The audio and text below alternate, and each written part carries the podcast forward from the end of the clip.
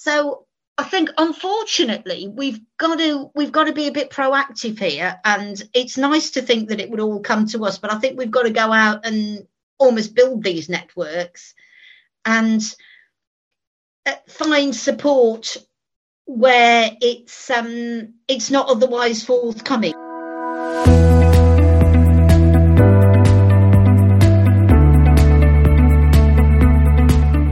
Welcome to the Full Stop and our monthly podcast presented by Sarah Lawrence, Michael Hughes, and me, Berenice Smith.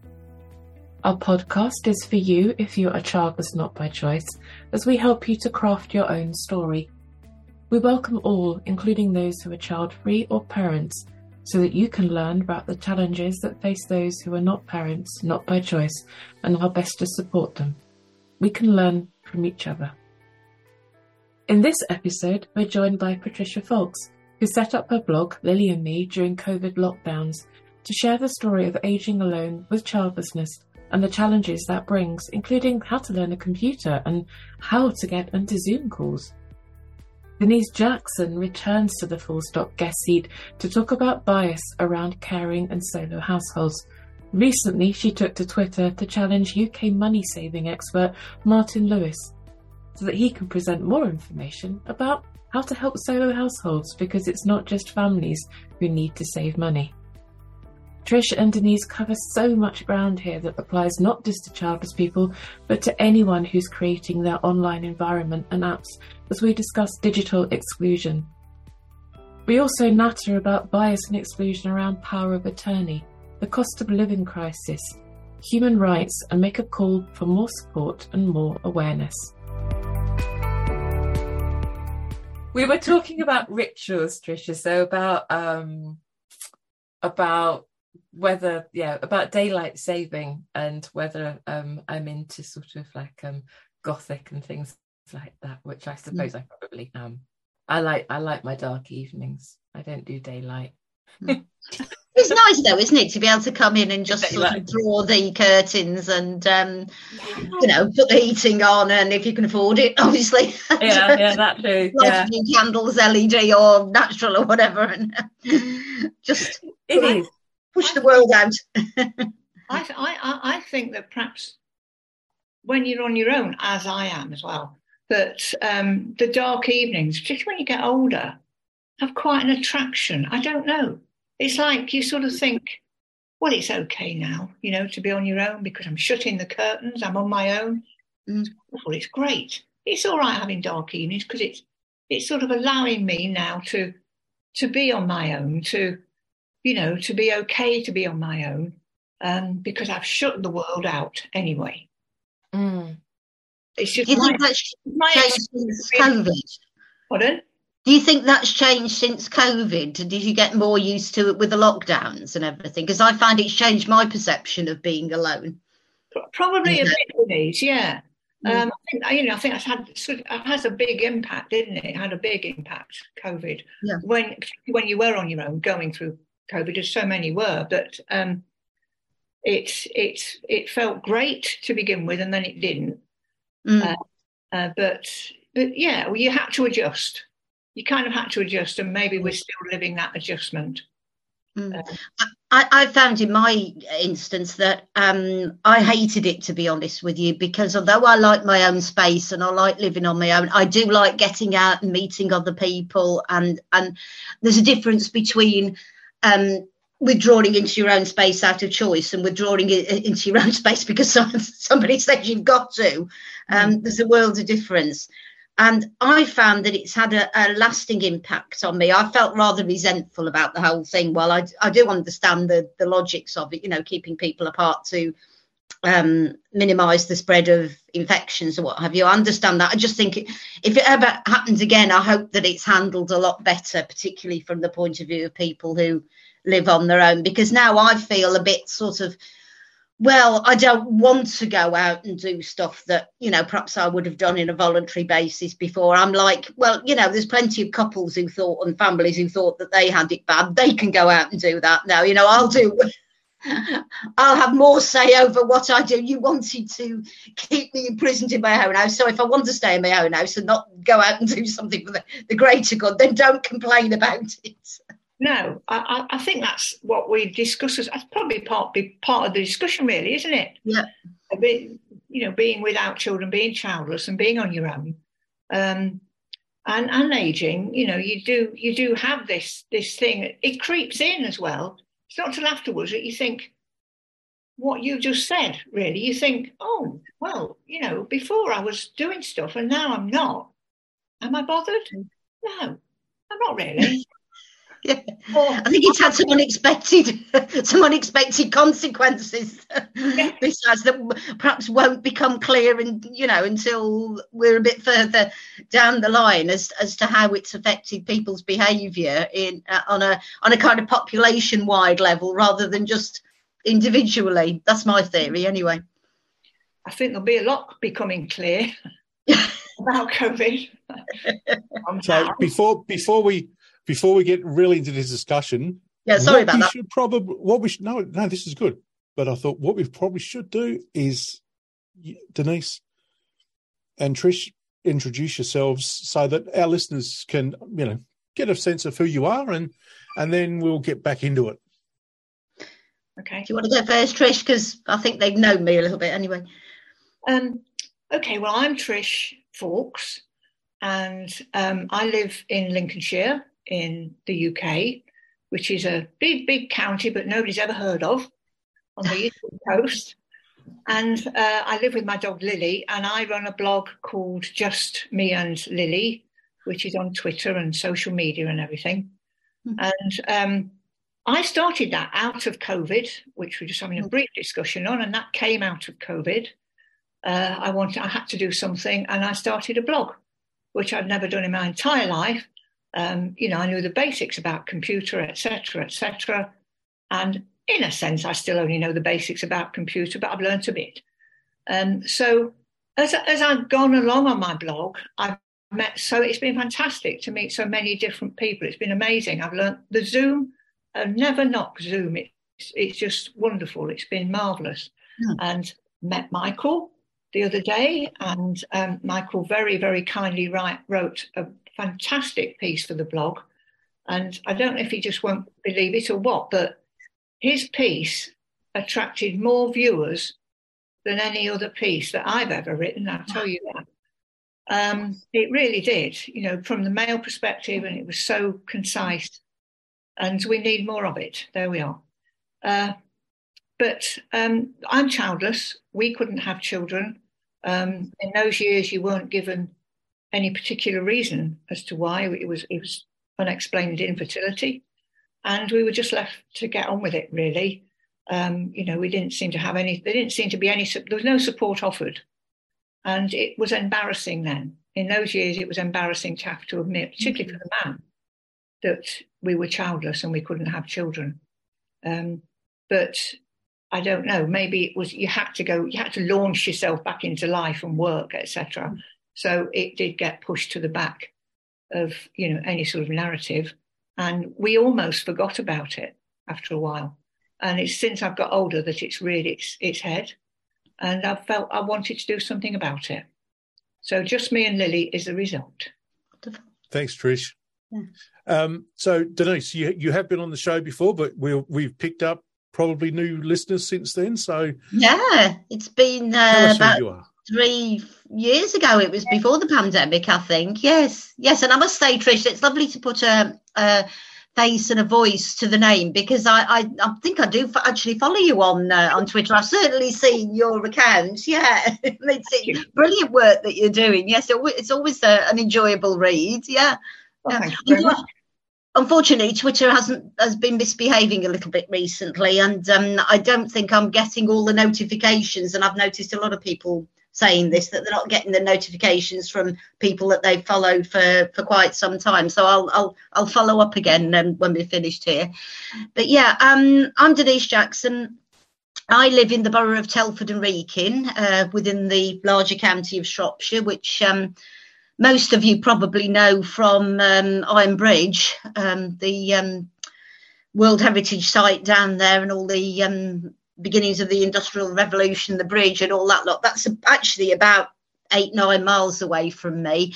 Um, I live in Oakengates, which is um, was a small town that got incorporated into Telford, and I lived here um, really up until I was 19. Went down to London, did a languages degree, worked in quite a few different um, sectors, both using my language and, and as a, a, secretary and PA and admin, the whole sort of spectrum of that kind of job.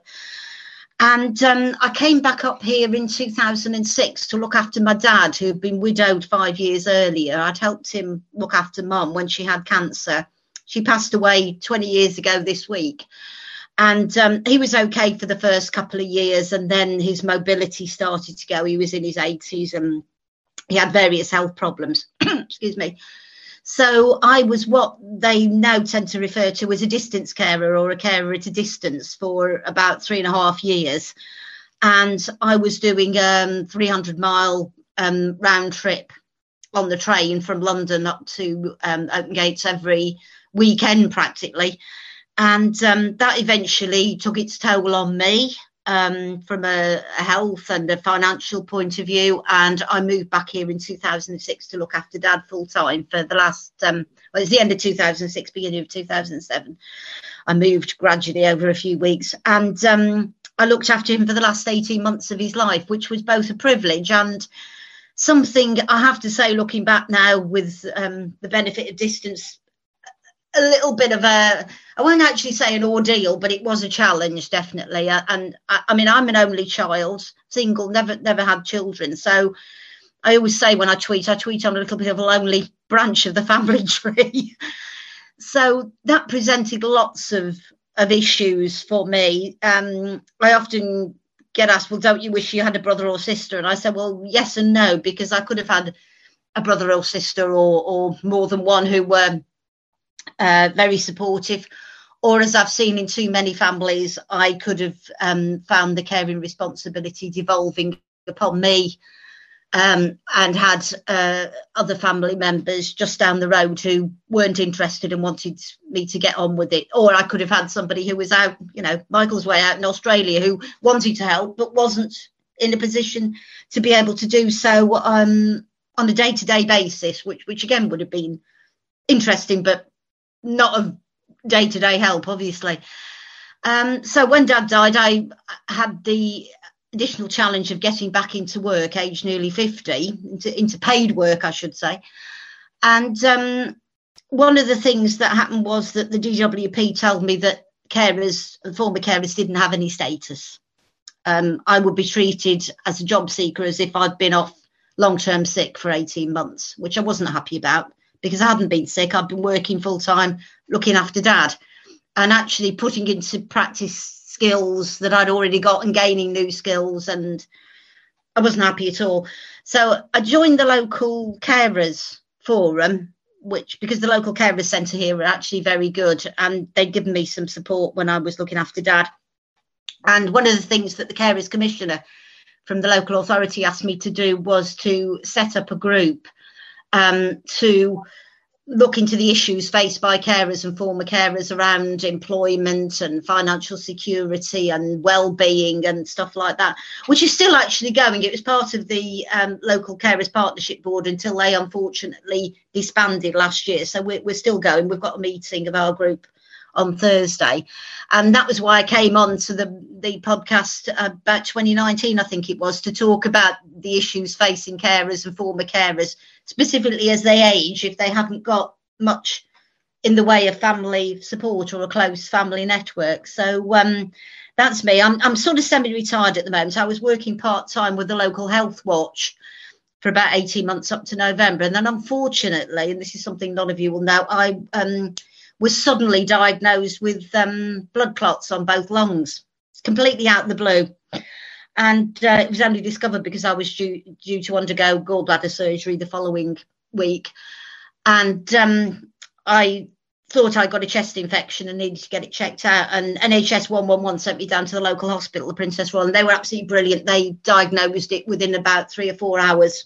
And I'm now on blood thinners. And um, much better, but still a bit nervous about what's going to happen when I have the review next month, um, the six month review for it. So I haven't gone back to work as such. I'm lucky I've got a, um, a small occupational pension, which will see me through hopefully until the um, state pension, which I will get in September next year. But I think that's definitely an issue that needs discussing because a lot of people now, both male and female, are finding that their retirement age is getting further and further away, their state retirement pension age, and they possibly can't get, um, you know, can't get in, into paid employment or the employment they want. And then just to add insult to injury, we did what we describe as economically inactive. Well, thank you very much. I'm not very happy with that label at all. anyway, that, that's me basically. And that's where I am at the moment. I noticed that you were you tweeted one one of the reasons that I wanted to have you on the podcast again, Denise, was because you were on Twitter and I happened to see via the Full Stops account that you tweeted Martin Lewis. And for the benefit of people who don't know Martin Lewis, who um, listeners further afield, then he is a um, self-titled um, money saving expert, but actually is very active um, on UK television. I don't know, Michael. Do you know of him in Australia? You no, no. So, so, I'm actually googling right now while you're talking. Okay, yeah, mm. he's quite a quite a force of, of, of nature. I think would be fair to mm. say. Um, does offer lots and lots of advice around money saving. Mm. But Denise, you tweeted him because you wanted him to talk about solo households in the advice. Yeah. Yeah, that's right. I mean, he has. Um, I'm not sure whether it stopped now. I think it has for the time being, but he has a, a weekly TV show, mm, yeah. and I think it's on a Tuesday night. And he's uh, he's covered every subject under the sun, really, and he, he he does all you know what the news is that's come in during the week. If there's a you know anything to do with benefits changes and any of the support for the cost of living stuff and all that. And don't get me wrong i am a huge fan of martin lewis. I mean i, I did quite a lot of work both paid and volunteer with citizens advice and, and he's a huge supporter of, of citizens advice. He's a huge supporter of people who have had um, mental health issues because he's made the link that lots of people and organisations don't between financial security and mental health. So I've got a lot of time for Martin Lewis, but like everybody else, he always seems to be banging on about how it's going to affect families and how it's going to affect couples. And there's almost never a mention of a, a single person uh, and, and their uh, economic situation, which can often be quite precarious in comparison with a couple when they've got two incomes coming in. So I started that. I haven't had to be honest, I haven't had much much come back, but I've I, I had a lot of people like yourself take it up. Um, although I haven't had anything specifically back from the uh, from the show or from the um, the producers of the show, but I will keep banging on about that. Uh, I, I, just think we need to raise awareness of it. Can I? Yeah. Can I? Can I say? Oh, God, do yeah, chip in, yeah, um, yeah.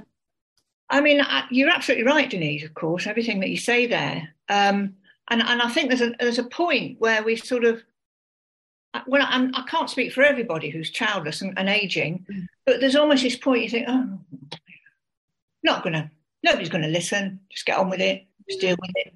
And that's not right, is it? We shouldn't be just getting on with it and dealing with it because I feel the same. You know, I feel the same. You, you're thinking when they're talking about all these extra bonuses or whatever that, that various people can have and the single supplements, and particularly since the energy crisis, I have no idea how to access them. And often, you know, I know I'm, I'm, I'm sort of generalizing here, but often other people on their own have got families to help them and say, right, okay, mom, this is what we do. This is what you need. To mm. I'll do this. I'll phone them for you. And we don't have anybody and we don't know where to go. And there's almost an embarrassment about admitting the fact that I don't know what to do. I don't know where to go. Where do I go? Try and phone some helpline, and you're sitting there 20 minutes later, still waiting. Yeah. You know, mm. um, I, I think it's sometimes I think it's down to baseline again. Who knows about us? do the NHS really know about us? Are they really aware of us? Is social care really aware of us as a, a large and growing group of people? Clearly not, but your reaction. yes, I can give you a good example of the NHS. They're not, though, are they? You know, and do we need to be, you know, having more awareness around the NHS, etc. I've tried. I've tried knocking. Actually, I sent a letter to our local GPs, uh, practice manager's office. I never had a reply. I had a reply from some charity. They sent it on to them. I had a reply from a mm. charity that we met, and it, it became clear that, lovely as she was, it was not going to be of any use to no. we childless folk. Um, so I'm going to keep on trying because they do talk about they just assume it's families they just assume you've got support or Absolutely. you're category yeah. Um, yeah you know where where do we go for support where do we go well you know i've just mentioned that i had this diagnosis of the pulmonary embolisms in november mm. they were absolutely brilliant the same day emergency centre at the hospital i won't have a word said against them but when I saw the doctor to get um, the prescription for the apixaban and um, just just to kind of discharge me from the clinic, um, I said to him, "Well, what do I do next?" And, and, I've got to say, this this I've joined a Facebook group for people who, who have the same condition, and, and there isn't a great deal of follow up. But I I was I nearly fell out of my chair because he said, "Well, I don't want you to do anything too energetic for the next couple of weeks." Um, and you know, carry on with the the, the, the blood thinners and all this. Uh, and he said, apart from that, he said, just go home and let your husband take care of you. Oh, I sort of went, um, sorry, I actually live on my own. And mm. to be fair, he did have the grace to look a bit, um, you know, embarrassed about what he'd said. and uh, he said, oh, uh, yes, he said, sorry about that. He says, yes, actually, I do. And, you know, because of everything that was going on, I wasn't. Um, I'm not that quick witted at the best of times, I've got to say. I, I always think of um, witty responses half an hour after the fact, you know. But I did wish I'd said to him, Oh, can we hook up then? You know, perhaps you can look after me. I'm sure as a consultant, you've got a better house than I have. You're a bit all right. so, did you end up getting his number then? No, I didn't, Michael. No. I, I didn't react fast enough. I I, sh- I should have thought of that at the time. No, no, they well, were brilliant. I mean, he was, but sorry, he missed out. He missed out. Yes. Yeah, so the doctor. Oh, he missed out. Sorry, I, there was a bit of a crackling on the line there. Yes, yes, he definitely did. Yeah, yeah. I'll tell myself that. but that, that's an example of how um, it's assumed. It's the default position that you've got somebody to look after you. And I thought, well, knowing, you know, with my work with unpaid carers, I could have been going home and looking after a husband who was disabled or chronically ill himself. I could have been the carer. Mm. But there's no um, allowing for that sort of uh, possibility.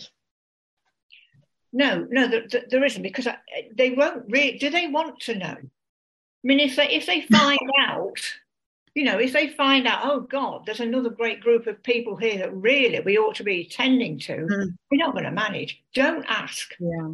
You know, you do wonder because they, you know, according to them, they've got enough to do at the moment. Um, so, yeah, but that doesn't help us, does it? That's not helping. You know, we're we're aging. I, I've got rheumatoid arthritis, and I haven't seen a rheumatologist or spoken to one for nearly two years, and I'm supposed to speak to one twice a year, and I just seem to yeah. have fallen off their list. You know, I don't know either that or they've gone. Oh, I don't, don't bother with her. I, I, just think it's a general thing, actually. Um, uh, Trish, because I've heard so many people saying that they've, um, you know, they're supposed to be seen on a regular basis for a review or a check, and they're just not getting it, or it's much further spaced out than it normally would be. But you can't help it. You, you, you know, I sort of go inwards on it and think, see, see, this is because I'm, I'm childless. They don't care. They're not bothered. I've got nobody to speak for me. You know, it's this advocacy thing, isn't yeah. it? Yes. Who, who speaks for us? Um, who speaks for us? And I suppose if we bothered to look, there would be somebody somewhere. Mm. Uh, and, you know, the first point of call would probably be citizens' advice. But you know, I can't. Yeah, they're, they're, very good. I can recommend them from having worked with them and been a, a, a client of theirs as well. They helped a lot. Um, they helped my dad and I, which is how I was introduced to them with with an issue that he got around um, council tax and um, poor advice that we'd been given by the by the council that ended up with with dad um, owing a, a, an amount that he thought he was entitled to because of advice that they'd given them um, that they'd given him, I should say um, about uh, council tax. I think it was called council tax benefit in those days. It then became council tax relief or something else, CTR. But um, he was given poor advice and then was chased up for an outstanding amount. And um, we went to Citizens Advice and they were extremely helpful about it. So, uh, well, yeah, I, Or Age UK, they're the other the other really good organisation who can often help. They can. I can't get through to them though. You know, I, I have a muddled, I have quite a muddled brain. I think I don't know. You know, I, I'll think of something and think, oh, that's the number. Yes, phone them. I do it in a minute. Then I disappear somewhere else. Something else gets in the way. I go back, forgotten about that. Some yeah. I might go back and phone them. I don't get an answer. I've forgotten again. It's nothing works for me. There's nothing there that's working for a muddled brain like mine. And that's kind of why I need somebody to advocate for me, really. I, think it's, it's generally got harder. it's generally got harder since COVID. That they, put everything online or on the phone lines, but they seem to have run the phone lines down as well. So um, I, I, think it's it's a general frustration that. Yes, I suppose so, but it's a more of a frustration, and I will immediately go, see, this is what it's like when you're childless. See, you know, I'll bring everything back to that for, for me, you know, it's a very narrow world, mine. You know, I mean, it's it's you know, it's all about childless. Oh yeah, well, well you see, it's all because of that. Um, and it's not always, but you know, I think in my head, well, it's going to have to be because that's what I want to get out there. That it's about childlessness, you know, in, in all its many forms. Yeah. Um, be, because I think you know we we are growing in numbers, and, and even if we weren't, we're still here as a group. And I just feel we need attention we need attention outside of our own immediate people, you know, outside of our circles where we're all doing grand work. Yeah. Uh, you know, they need to know outside of it. Because I've spoken to families who've been very supportive, actually. You know, they've been really supportive and said, oh, I, I, I never thought of it. You think, how can you not have thought of it? I never thought of it. it. Yeah. Or don't want to think about it because I think a lot of people, it's a, it's a fear factor that's that's involved there. They're they're perhaps in a couple or got lots of family around them, and they don't want to think of a situation where they might find themselves without their partner or you know without their children close at hand. Mm. And it, it, it's quite a frightening thought, actually. I mean, if you've been single long term, you get to deal with it. You you you have to. You don't have any choice. But I, I think um, I mean, it annoys me a little bit that it's assumed that I will always cope because I've, I've not yeah. got any choice. Um, I mean, a couple of things I, have heard it referred to as the curse of the competent or the curse of competency, which, you know, I looked after my dad, therefore, if I'm ill at all, well, surely Denise is capable of looking after herself. She, she yeah. helped her dad look after her mum, she looked after her dad without a great deal of input for us. So she's she's got to be competent enough to look after herself. But it's different, isn't it? You know, if you're not not well yourself. It is, and there's a lot of truth in that one. Um, I also think it's because they really don't want to know. They don't want. They. I mean, I know my cousin in Leicester. Um, and we were never close. We're not close biologically, but occasionally she does phone, and the conversation is all about her family. Okay, naturally, you know that I suppose you know that that is her life. Um, so it's all about her family, who I've never met, and very rarely, if ever, does she say, "And how are you, Trish? You know, how are you getting on?" Because you're on. Never do they say that. That's so frustrating. well, I think it's because they don't really. Do they want to know?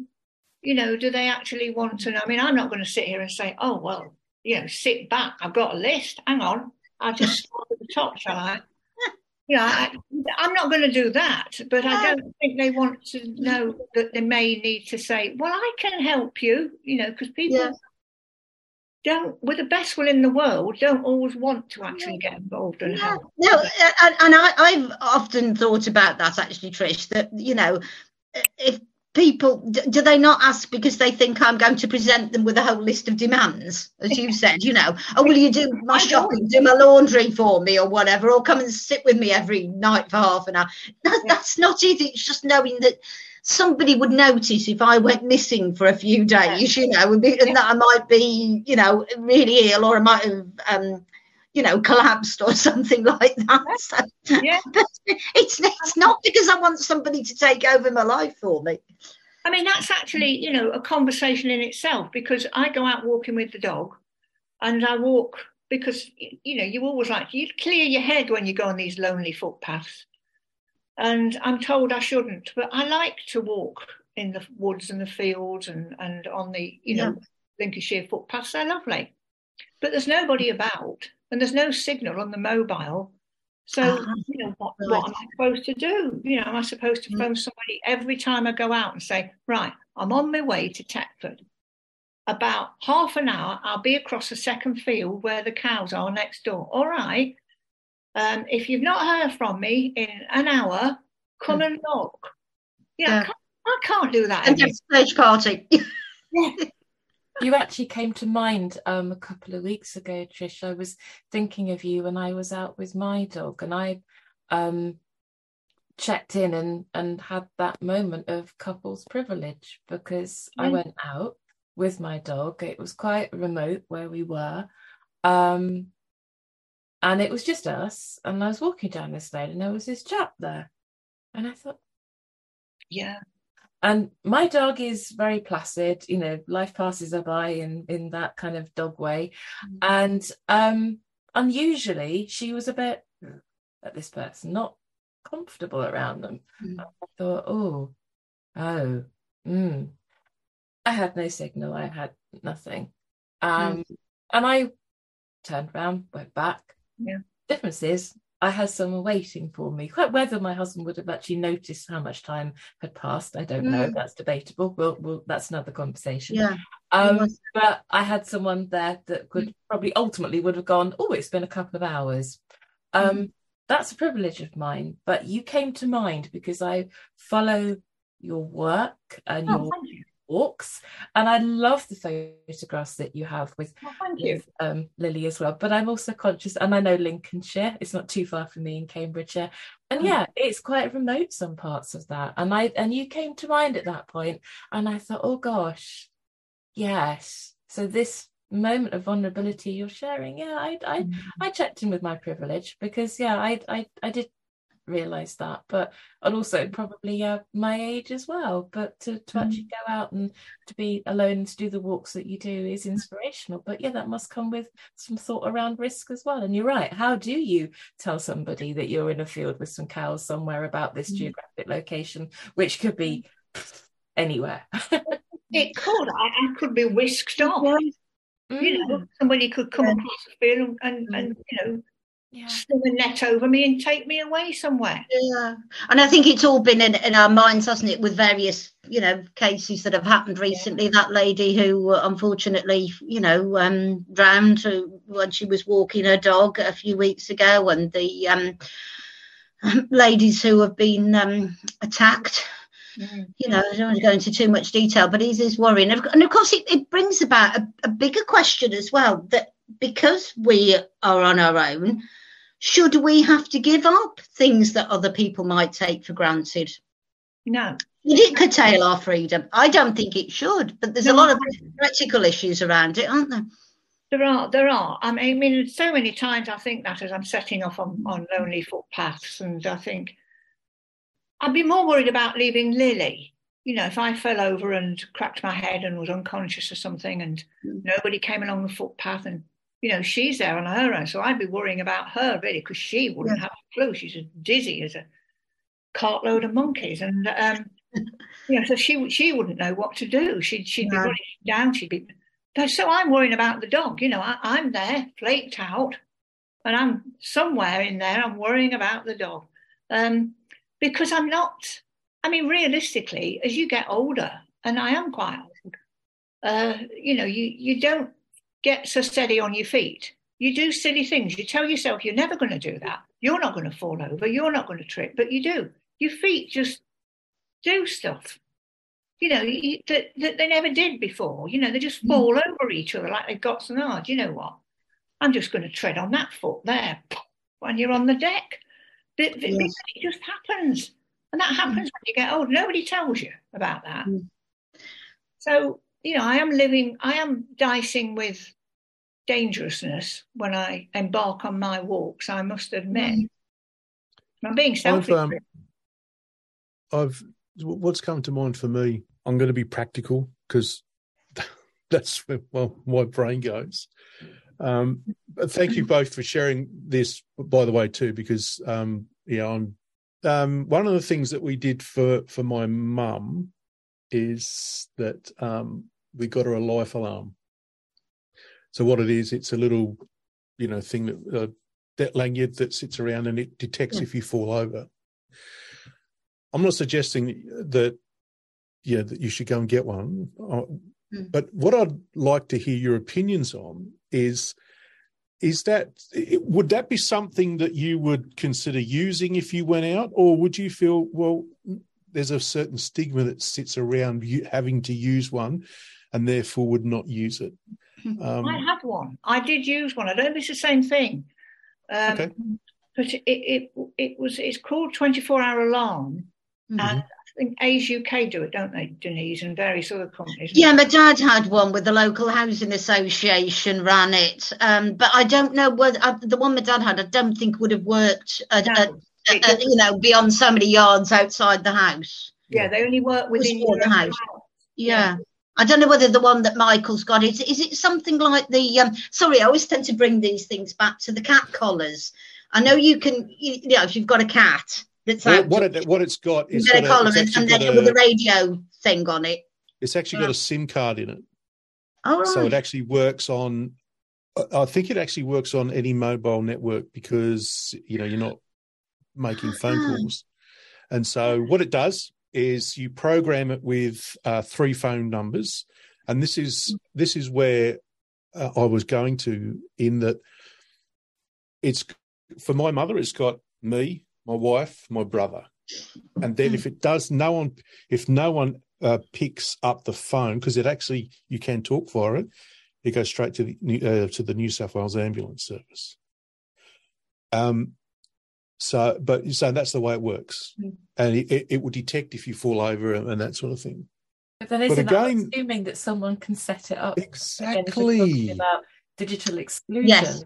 It's yes. assuming that the ultimate user has someone, as Trish has said, you know, yeah. you need someone to, to, to, navigate these things for you. Who does that? You but know? then, then what what numbers what numbers would the, would you ladies put in? You know, well, this is the thing. That, that's what I'm sitting there thinking. Wow, you have friends, but friends are less, and my friends tend to be younger, and they've got families who they're very dedicated to and careers.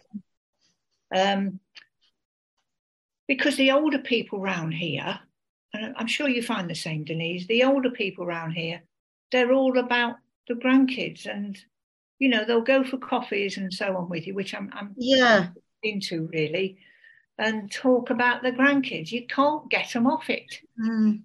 Uh, um, it's it's yeah until the point where i've almost given up really on that one you know it's a shame yeah you know yeah younger friends have got their families, but they are more inclusive. Mm. Um, so I, I, tend to stick with them, but they often live perhaps 20, 30 miles away. Mm. Which, which isn't necessarily helpful if you need somebody to put their head around the door and just say, "Hey, Trish, you okay? Everything all right?" Yeah, yeah. That, that's not going to work, is it, for somebody who lives at that distance? Things have changed. I mean, in this neighbourhood, mm. communities seem to have changed to what I remember in back in my day and that's you know that's an old person speak there, but mm. uh, they have changed where they really did look out for each other and know, it, yeah. it, and it just doesn't seem to be the same now. yeah, no, that, that that's right. And what Michael said, I mean, that's fantastic. And I think this whole thing with the the tech and the um, AI and all, all this sort of thing is is going to play a more and more important part in keeping people independent as they grow older. We've got the Independent Living Centre here, which is run by the local authority in Telford and Wrekin, and they've got a lot of these gadgets and and oh. stuff, you know. Um, so there is some recognition of that. But I mean, going back to Michael's point about who would you um, allocate as somebody as your contact or your key holder or what have you, I remember this coming up when my dad was um, applying for one of these alarms.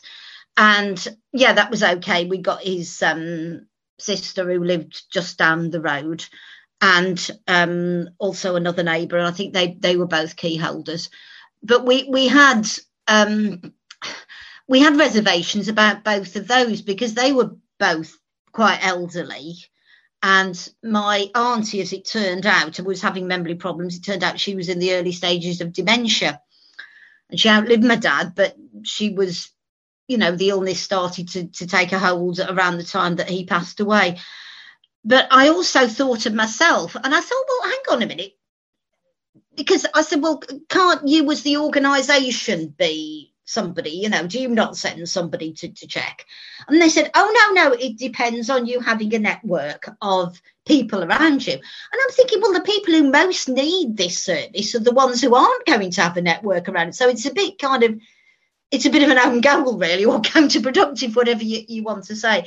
Now, I don't know whether that's um, whether that's changed recently. But one of the things that I noted down here, it's a whole different subject, but it, it, it falls into the same sort of problematic area, is things like power of attorney. Yeah. I mean, I keep people keep saying to me, "Oh, I've given my sister or my husband or my son or daughter power of attorney. Have you got yours set up?" And I'm like, no, because I haven't got anybody who I would lumber with power of attorney. Now, I've I've since found out that you can actually have that lodged with a, a solicitor. So I will no doubt be going down that route. But where is there the information about that, Trish? Have you ever seen any information about power of attorney that, that's been really easily findable? Because, uh, and I'm sorry that that's on a different topic, but it does fall within the same sort of problematic area. I think Age UK have a lot of info on that, but you'd have to. I mean, it's difficult for you know for every big charity etc. to put everything out there, but yeah. I'm sure Age UK have quite a bit to say on that. Um, mm. If you want to sort of, sort of, I suppose you'd have to go onto Google somewhere, and mm. there'll be some lawyers writing about it. The, yeah. the only thing I do is because I've got the same problem. And at the moment, my power of attorney is lodged with my lawyer. But lawyers, with the best will in the world, you know, I'm, I'm, I'm thinking, well, I'll be dead. Will I, will I care? You know, will, mm-hmm. will I bothered? Probably I'll be dead. Um, you know, they take a big chunk. Of, yeah. Yeah, they, they're in it for the money, aren't they? Obviously, yeah, yeah. But then again, even if you've got even if you've got friends who are willing to do it, you've got to be able to trust them to have your best interest at my because it's like having somebody come and and check that you're okay if you've suddenly gone AWOL for a few days or if you pressed your pendant alarm or what have you. You've got to be able to trust the people who are coming to your rescue. And the same with uh, perhaps to, to an even greater extent with power of attorney. If you're going to give somebody power over your money if you're incapacitated or power over what happens to you health wise. And it could be something as drastic as turning off life support, couldn't it? And I mean, that works both ways because not only is, is that obviously of interest to the patient, but it's also a huge, huge responsibility to put on somebody who is not a close relative. it's it's it's a world of difference putting that on a partner that or a child, an adult child, than it is on a friend. I, I, I, it's mean, very difficult. It, it is, and and everywhere relies so heavily on volunteers who are marvellous. Mm. You know, volunteers do a fantastic job. I've been a volunteer myself, and I'm sure you have, probably still are. Yes. I, I don't think I am at the moment. If I am, it'll be some horse charity or something to do with dogs or horses. But um, uh, you know, volunteers do an amazing job, but they're not solicitors, are they? They're not lawyers, and you know, No. so much. And it's they each bring something to it. The volunteers bring the, the, the passion and the goodwill and the sort of altruism to it, whereas the lawyers bring the professionalism, but also the financial demands. And um, they're, they're, they're approaching it from a different angle, aren't they? I can't help but feel sometimes we're shoved under the carpet. You know, oh, tell, give them that. You know, Age UK will do. But I, I just feel that, you know, we're, we're a group that's on the edge. We're sort of teetering on the edge of, of proper, full, um, you know, awareness and acknowledgement by the great general public. Uh, but we're not, we can't quite, it's almost as if something's stopping us because if we get out there as a proper group, I mean, it's quite a thing, isn't it? We're, we're, we're, we're stating quite a lot of facts here that do need dealing with because really they're, de- they're, they're dealing with it. Well, you can go to Age UK, where you can go there, you know. You have to know that, that you can go to Age UK. Yes. You know, you have to be able to get hold of Age UK, which is not always easy, and so on and so on. You've got to have a certain level of intellect and intelligence to be able to do all these things. And, and as you say, it depends on it, uh, uh, there being an awareness of it in general, because I always say that um, any service or organisation is only as good as the awareness of it. Because if you know, there could be a really brilliant service out there, but if you don't know about it, you can't access it, and it's no no Mm. use to you. So there's kind of a, a responsibility on us to look for stuff, but also on um, the various agencies and organisations to promote services that they um, that they offer. Otherwise, people aren't going to be able to uh, use them.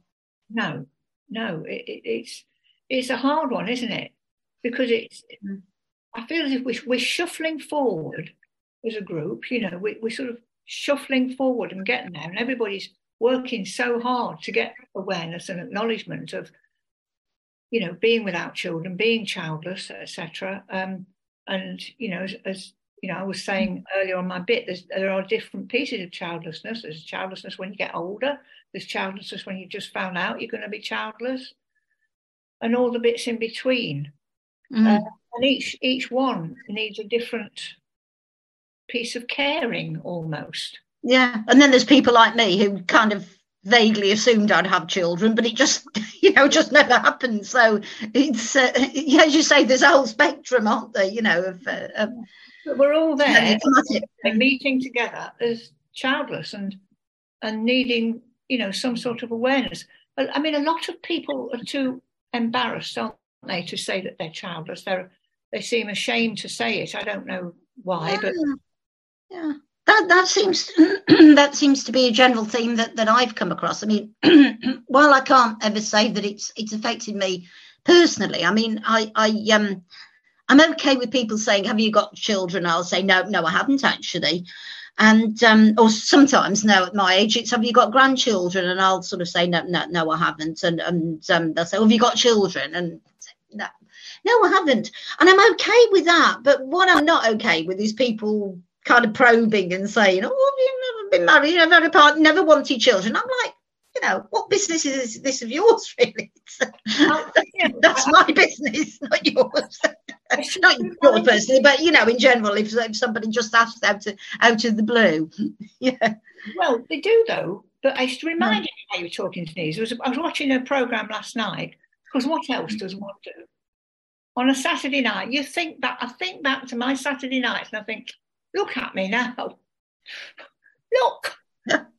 Um, Oh. I'd have been completely blotto by now back in the day. it was a, a, a comedy, a comedian, Rob Beckett. I don't know if you've heard of him. Yes, yes, I know. and it was a very good show. It had been televised, and he was going amongst the audience. And I don't know, it was because he'd got a family. He was bemoaning, as comedians do, moaning about his family. going amongst the audience and, and saying, "Have you got kids?" Yeah. Then he'd come to this late middle-aged couple on the end, uh, whatever they were, Arthur and Joan, we'll say. You got kids, uh, Joan? No, no, you got no kids. And I thought, what's he going to say now? Because this is clearly not rehearsed. Mm. And he said, Well, I think Arthur and Joan are the sensible ones. You know, the rest of us are all working hard and acting stupid. And Arthur and Joan have got a life in front of them or something. I, I suppose he didn't know what else to say, but worse, No. Yeah, reasonable response because a comedian, you know, nowadays Jimmy Carr, God knows what he would have said, but um, it was it was quite a measured response, and I'd not heard that before, not seen that happen Mm. in front of your eyes. Somebody said, "No, we don't have any children," and he- Comedy shows are really difficult, aren't they? We know we've got the the the No Mo Book Club, but I always find I I don't go to comedy shows anymore because I find I'm just going to sit there and start Mm. Heckling badly, and I find them incredibly exclusionary. I, I They and there's no way to test it, is there? Because you know what you think Mm. might be um, a good comedian. Suddenly they they start yeah uh, fodder um families are really good fodder for for um comedians Yeah, so- yeah. They, they are, that's often one of the main sort of sources of material, isn't it? Really, yeah. It We've is. got a really good um, lady here in Australia called Kitty Flanagan. So if you ever if you ever googling or YouTubing uh, someone, Kitty Flanagan, she Oh. is she is a single uh, childless woman, and Mm. um, yeah, she uses that in her comedy quite a bit. Obviously, you know, Mm. quite ironic, but um, we do have a Yeah. couple of female comedians who are openly childless and they didn't want. I, I, well, Sarah Millican, she's never said Mm. if she wanted them or didn't. Yeah. And um, there's another one, of course, whose name I've now forgotten, but um, she talks quite openly about being childless and so on, which is good. You know, they are speaking about it and, um, you know, being quite aggressive on the subject that they've been asked and Mm. why why would why would you ask me just because I'm a woman, you know, Mm. etc. So it's I suppose it's it's one it's one way of getting the subject out there, but don't quite get the uh, no. Is it, does it? You know, it's not, not necessarily the way forward that we all go and be comedians and stand on stage. I couldn't do that. I'm hopeless at telling jokes. I always Well. forget the punchline. I was, was going to say, ladies, I've been very quiet this episode listening to you because it's it's quite sobering, isn't it? What you're you're sort of talking about. Where do I go? What do I do? Who do I ask? Where do I get the help from? Um, it's been a real sobering listening, and I think it's kind of um, we were talking before Trish, weren't we, Mm. before the episode, about how actually it's it's quite a difficult topic, I think, for anyone that's childless because you are that is you are um, you, you said it denise you're that you're that lonely branch on the family tree aren't you who do i go Yeah. to if you Yeah. haven't got children then who do you rely on when you know the shit hits the fan or, or something go you know Mm. something exactly. unexpected happens and i think you know even when we're coupled i think there is the number of people i speak to that fear is still very real in terms Mm. of you know what happens if Mm. it's me Yeah. facing into this on my own as I get older. And I'll be honest with you, tech is not my strength now. I dread to think what it's going to be Mm. like in 20 years' time.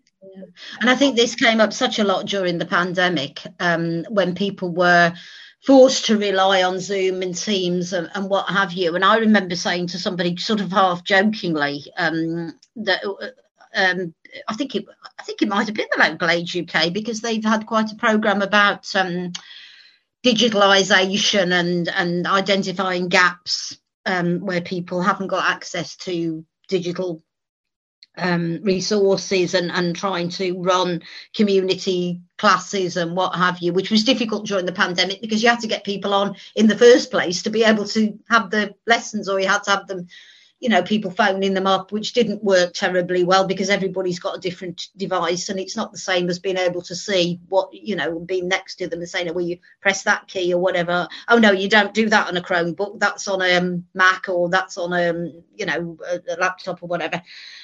But um, I remember saying, those of us who were stuck at home here, we really need access to a kind of general um, IT department. Because if you're in an organisation or in a company, you will have an IT department or a company, you know, that, that's contracted to provide IT support. And yet, if you're at home, say, because I was doing quite a lot of volunteer work as opposed to paid work during the pandemic, trying to support other unpaid carers and former carers, um, if anything went wrong with my IT, um, I was up a creek without a paddle, as they say. you know, it was. Yeah. it was very very frustrating but it comes back to, to, to another point i was just going to make actually that um, one of the things I've found and um, particularly in, in recent years is that um, one-to-one help is very good and, and word of mouth if you can be part of a group be part of a network um, like here we've got the um, what used to be the senior citizens forum which is now called forum 50 plus because there was always some vague you know um, parameters about what age it start you started to become a senior citizen. So they decided to change the name to forum 50 plus so that it's everybody from 50 we even got one or two people coming up to 50 who they've said yeah you can be an honorary member because you're going to be getting there within 18 months or what have you.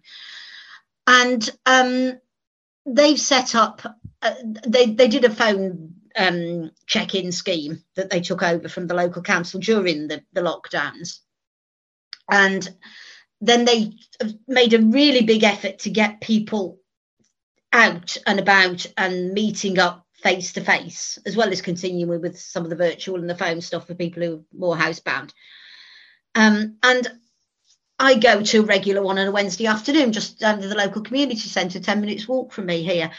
And the number of things, like, for example, I, as a lot of people did, I um, acquired an air fryer and hadn't the foggiest idea how to use it. You know, how do you convert the um, cooking times over from a cooker or microwave or whatever to an air fryer?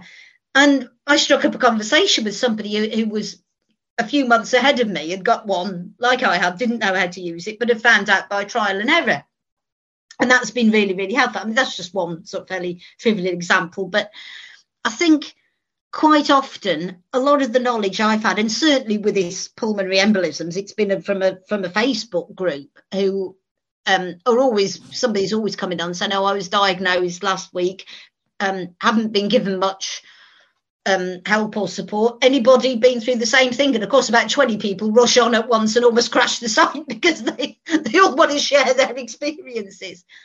So I think unfortunately we've got to we've got to be a bit proactive here. And it's nice to think that it would all come to us, but I think we've got to go out and almost build these networks and uh, find support where it's um, it's not otherwise forthcoming, whereas it might be. And, and we've also got to recognise that not everybody with children has a brilliant experience. No, no, of course it's like yeah, it's like I was saying about having you know other family members when I was looking after dad. It with a lot of people, the children could have emigrated, could have got married, moved to the other end of the country, be looking after Say, yeah. say if it's your son, maybe looking after the mother-in-law, can't necessarily come back to you. Would and, you like though? Would you do you feel that I, I I don't know, probably alone on this one, but I I'd actually like to see more integration with sometimes with childless and families, and I think there is quite a keenness on on you know on their side as well to understand if it's just mums coming along, perhaps, or just parents or father. I think there is, you know, a certain element of want So yeah, okay, be involved rather than just us. I, I don't know if it's just me that feels that's, you know, that that that could work. yeah, yeah, I'm sure there's a lot of goodwill out there, and and it, it, it again comes back to recognition. It's the three R's, isn't it? Recognition, recognition, and recognition. That people recognise that um, there is a need out there, and um, that they're then given the opportunity to meet that need or to offer to meet mm. that need. If again, if you don't know somebody um, has a, has a specific requirement, um, you're either not going to worry about it or and certainly not going to make any attempts to address it that makes any sense because you, you, you don't know about it and, and it, it, the number of times I've had I've, I've, had a conversation with people and they've said well why didn't you let me know and I would have um, I would have come and helped you with that or I'd have given you a lift to that hospital appointment or something they do so say that. they do say that don't they and they mean it yeah. you know but you don't like I like to ask. No. You know, no, that's a big barrier. Yeah. Um, No, we- I think it's. Oh, sorry, Trish, you go ahead. Well, I, was only just going to say um, on, on, on what Denise was saying about um, learning digital. Yes, I've got. I've actually got to employ a company to come and help with it. Mine's quite serious on this MacBook. It's things are things are happening that shouldn't be happening on it. I think there's a little person living in there that's doing things. That's what I think. And um, and but one thing I, that you run about, you know, learning about that. I want to learn about how to use this damn camera because I am hopeless with the camera. I have no idea. And can I find anywhere around here to just, you know, because if you ask somebody, they start talking to you in jargon. I don't understand the jargon. You know, Mm. don't talk to me in jargon. I don't understand it. Uh, so there's all these things old people have. And when you're on your own, because you haven't got the family there, or some son or nephew or whatever it is, you Yeah. have. Yeah. It's something we've heard a lot around here, which is why Age UK have had this um, big push to get people, you know, brought into the digital community, as it were, and and you know, able they, they run um, drop-ins at community centres and at um, sheltered housing complexes and things. And uh, I don't know whether you've got anything we have got similar that. to that.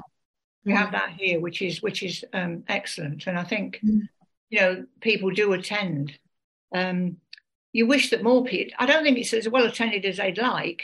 No, You, know, you think why not? Because you know it really should be. Uh, but perhaps it will build up. Age UK, so around here, they're not very good at promoting themselves. They're just quite poor at PR. Mm. Um, they think they, if they put a little notice in the local library, everybody will know about it. You know, and they won't. Mm. No, they need No. to get.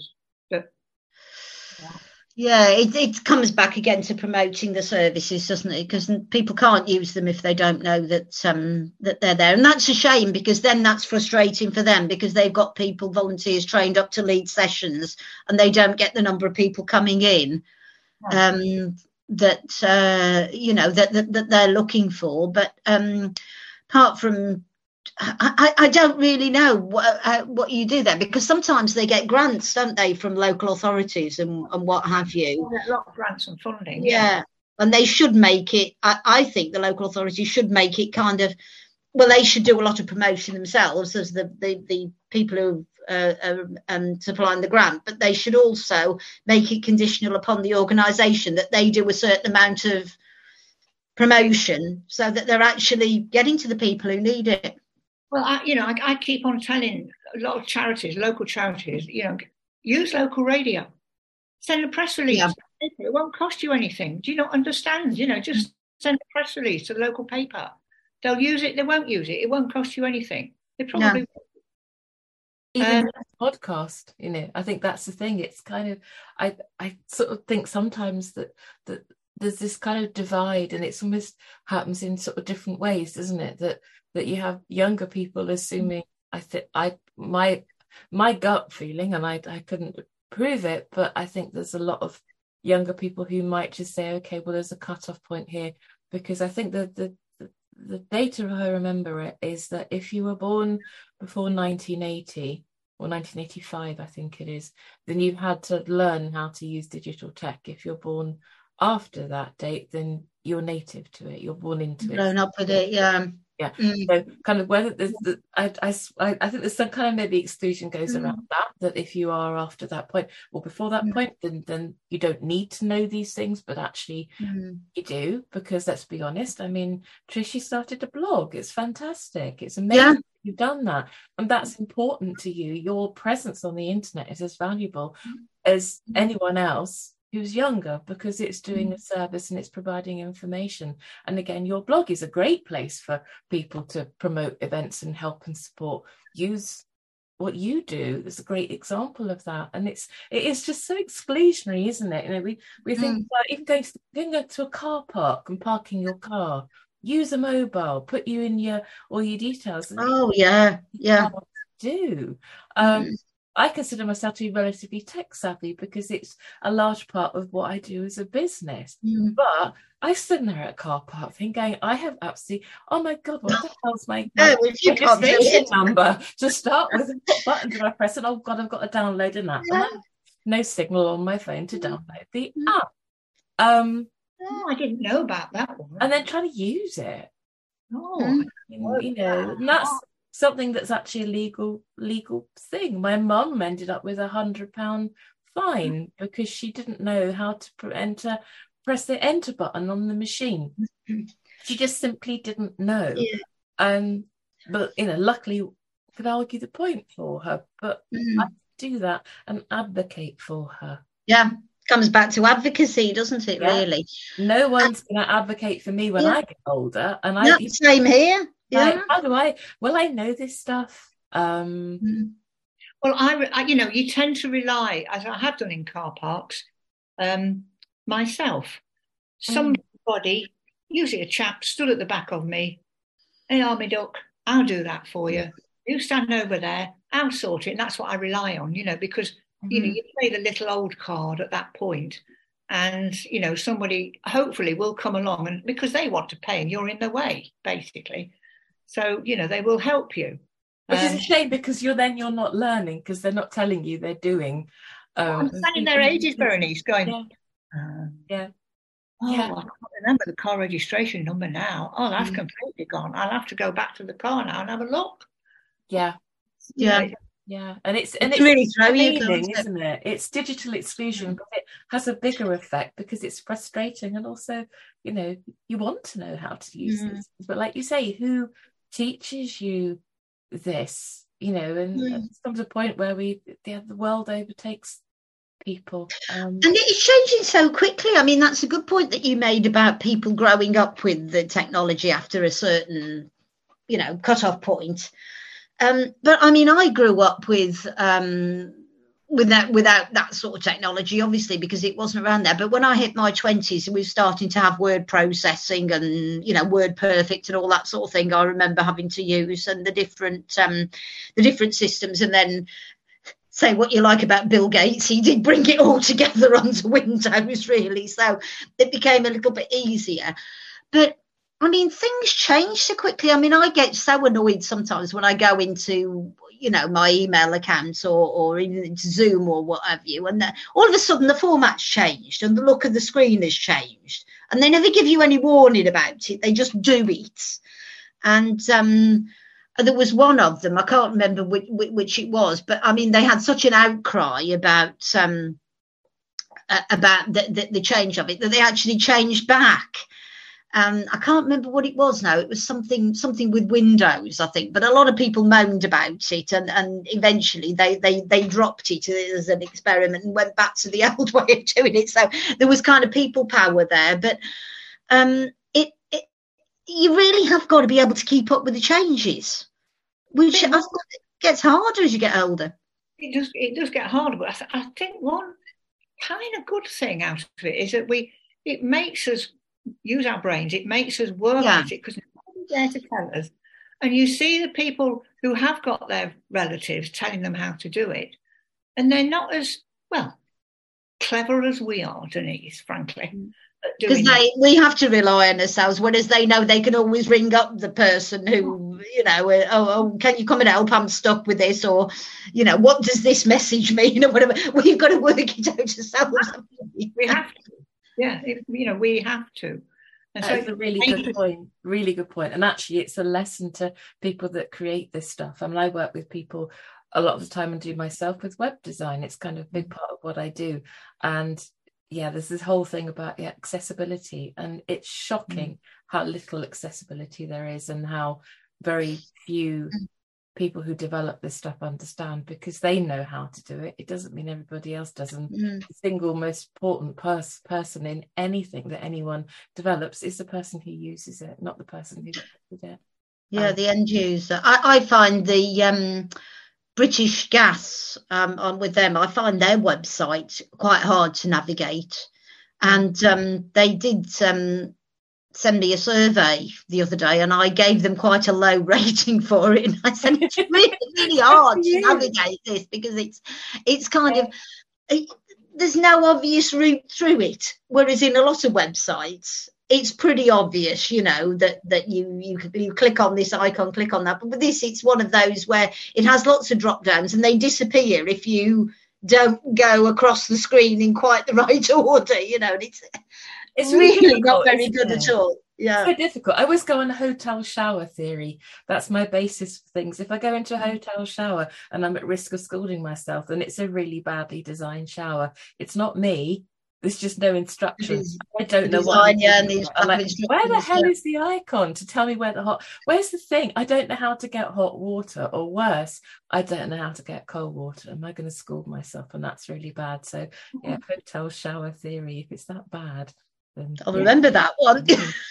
yeah, really bad design. Anyway, Yeah. I digress. I'm taking you away from the subjects. What is there that people can do? So we I'm thinking about people across our audience who are of different ages, who are childless, um, but also we have quite a number of people who listen who actually are parents as well. And I'm kind of wondering if there's kind of a message that that you can give to them as to what can people do who are listening to this who don't perhaps identify yet maybe as aging um, or in a household but kind of need to just maybe enable and help more and be aware. What what would you say? What was what can they do to support you better?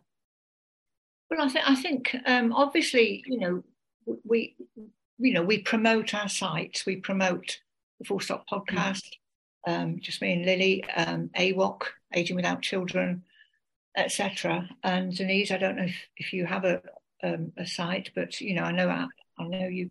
Um, no, not not personally. No, I mean, I I tend to retweet stuff a lot from the Aging Without Children and from from you know um, from the Full Stop and, and what have you. But I'm not, you know, um, I'm not running anything myself at the moment. No, we, um, I I've got Twitter and Facebook, and very happy to promote anything. Yeah, I think that starting there, that we have, you know, various sites to, to begin with. Um, you know, when, when we talk about them, can they make themselves aware? Can they not just flick through? Can they actually read the contents a little bit? Because so that when I turn up and go, oh, I don't have any children, oh, I never thought of that. they could be, you know, they, they, they could have some knowledge of it ma- go away, read about childlessness, read about being alone, aging, without children, for whatever reason, Mm. and um, and then come back. Then come back and talk to us. You know, families or otherwise. You know that that's what I'd like to say. Sort of vague, putting it out there, but I would like to see them learning more about the subject. Um, and, and then we can go on to the next level. Right. Do we all get together and promote it to the next level? Then what do we do now? Because that's what I'd like to do is to talk to you, like you just mm. said, Berenice. There are people here who who aren't childless, but who have an interest and who are listening. You know, we need to reach them as well, I think. Otherwise, we are kind of talking to the converted, which we need, but I, I can't help but feel we need to step outside the circle a wee bit and talk to families and the people who have an interest, because they do, um, and they could help us a lot. Yeah, I'd I'd agree with with everything that Trisha's just said.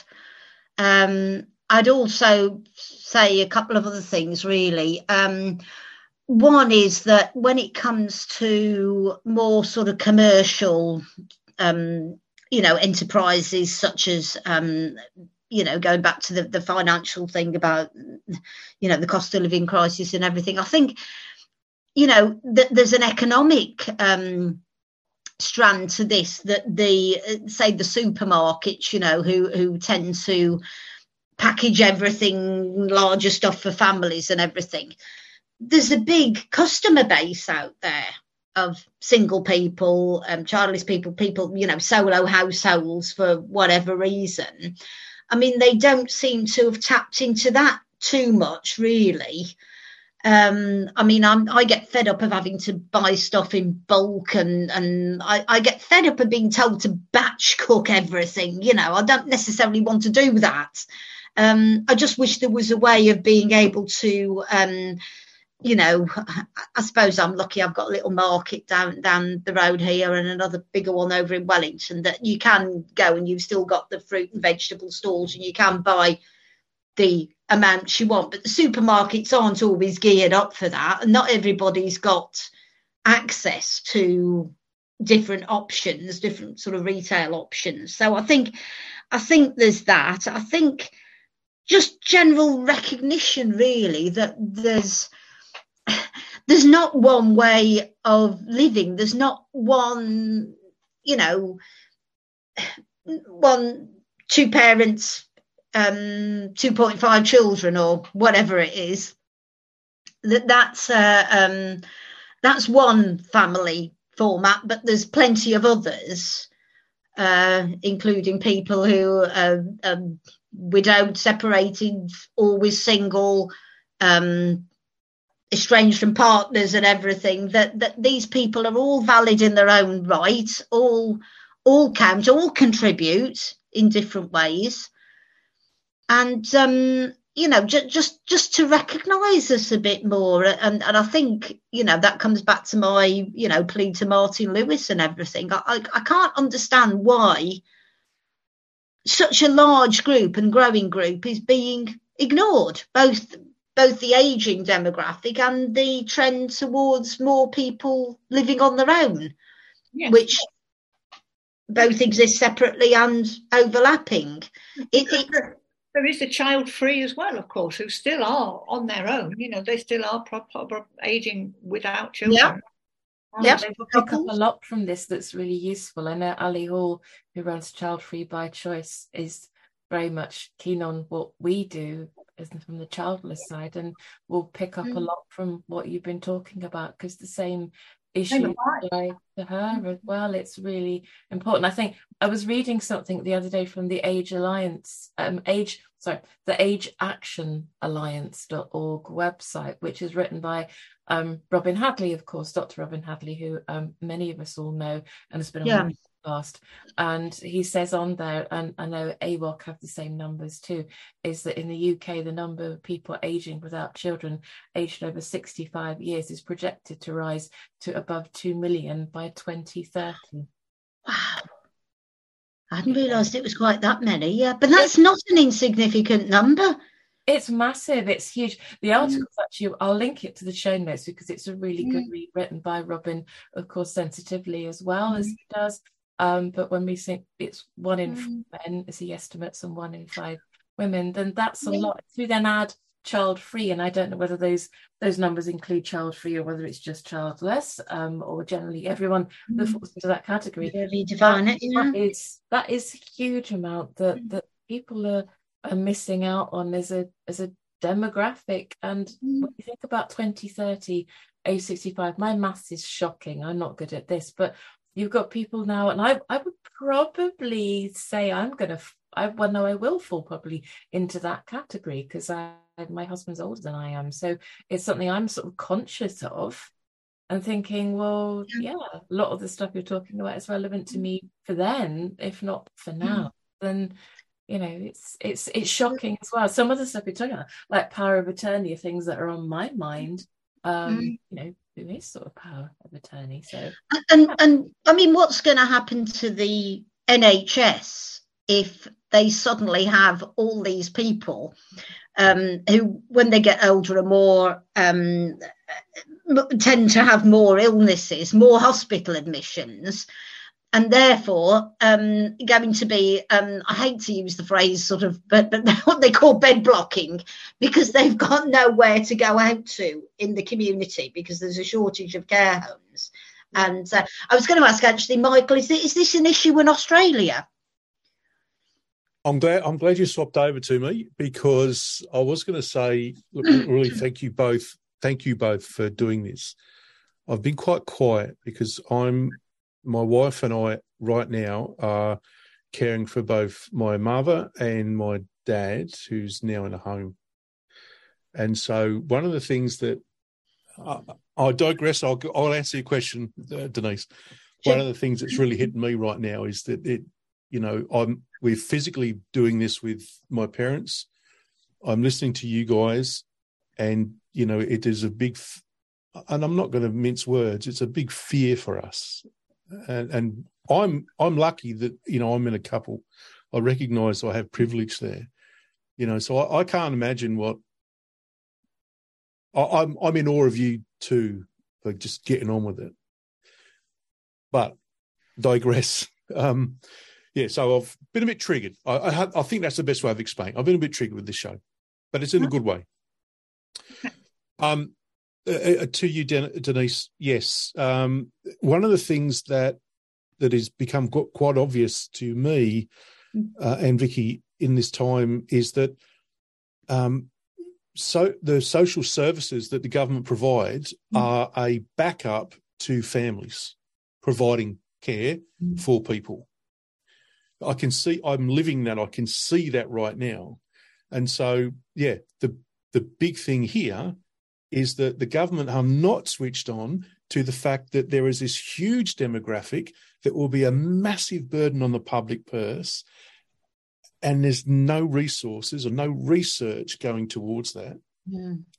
And um, yeah, we have a shortage. Of, we do have shortages of care homes. And then, of course, um, depending, and then the quality care home you get depends on what sort of you know wealth you have as well. We have a very, very stark contrast between the care home that my dad's in um, compared to the care home that Vicky's grandmother is in. They are on opposite ends of the spectrum. Um, and so, yeah, we we have similar issues over here.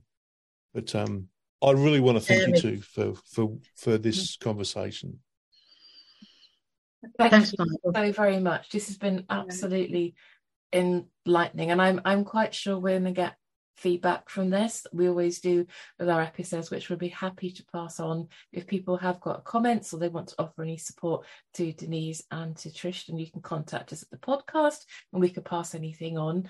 Um, yeah, thank you. I I feel informed um, yeah, concerned, but also I, I think there's some degree of empowerment here too, and we're certainly mm. going to think about what we can do to provide better support as well, because it, it matters mm. as a podcast. We have um, a responsibility to do the same, which is really why we wanted you here to also create some activism. I think to to help you both. Yeah. So thank you very much today. Thanks. Thank you very much. And, I, and I've really, I've really enjoyed being with two fox two feisty ladies. It's been great. I hope you stay in touch with each other because we, we love it when podcast guests become yeah. mates. That's always so great too. So do do stay in touch with each other. Yeah, yeah. Well, yeah. Definitely, yeah. Well, I'll I'll make sure that I'm still following you and um, keep an eye out for uh, alerts from uh, from your blog. Yes, do and um, send me an email sometime. I think the email's on. Yes. I can yeah. share your emails if you're happy for me to do that. I, I'd be happy to, yes. Yeah, no problem whatsoever. Yeah. Full stop. And, and networking all over. yes, doing a great job as usual. Well, thank you, thank you for inviting me. And, I, and I'm sorry, um, Michael. I'm sorry if, if I've sort of sounded terribly negative, but I'm I'm very aware of how how frightening it is sometimes to think about the future and and and we all have to stay positive and i think the best way for us to stay positive is to help each other thank you for listening. We hope that you found patricia and denise as inspiring as we did. We'd love to hear from you on your thoughts of the issues that were raised in this episode. If you want to find out more about their work please look in our show notes where you can also find details of the transcript and how to donate to us via a virtual coffee at Ko-fi. If you'd like to find out more about the Full Stop, our podcast, or there's a topic that we haven't covered, then please reach out to us as we like to be as inclusive and diverse as possible. Our website is www.thefullstoppod.com, where you can find links to our social media accounts on Facebook, Twitter, and LinkedIn. You can also join our listeners list, which receive a monthly newsletter that includes advice on mental health and our reflections, as well as news from the wider childless community.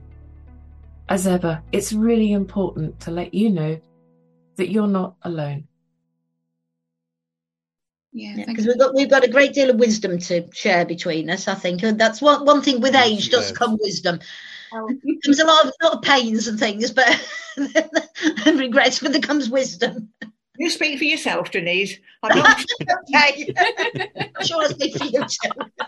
Thank you, Brilliant. Thank you so much. Thank you. Yes. Thank you so much. It's been great. Take care. Lovely to meet you. Bye. Bye. Bye now.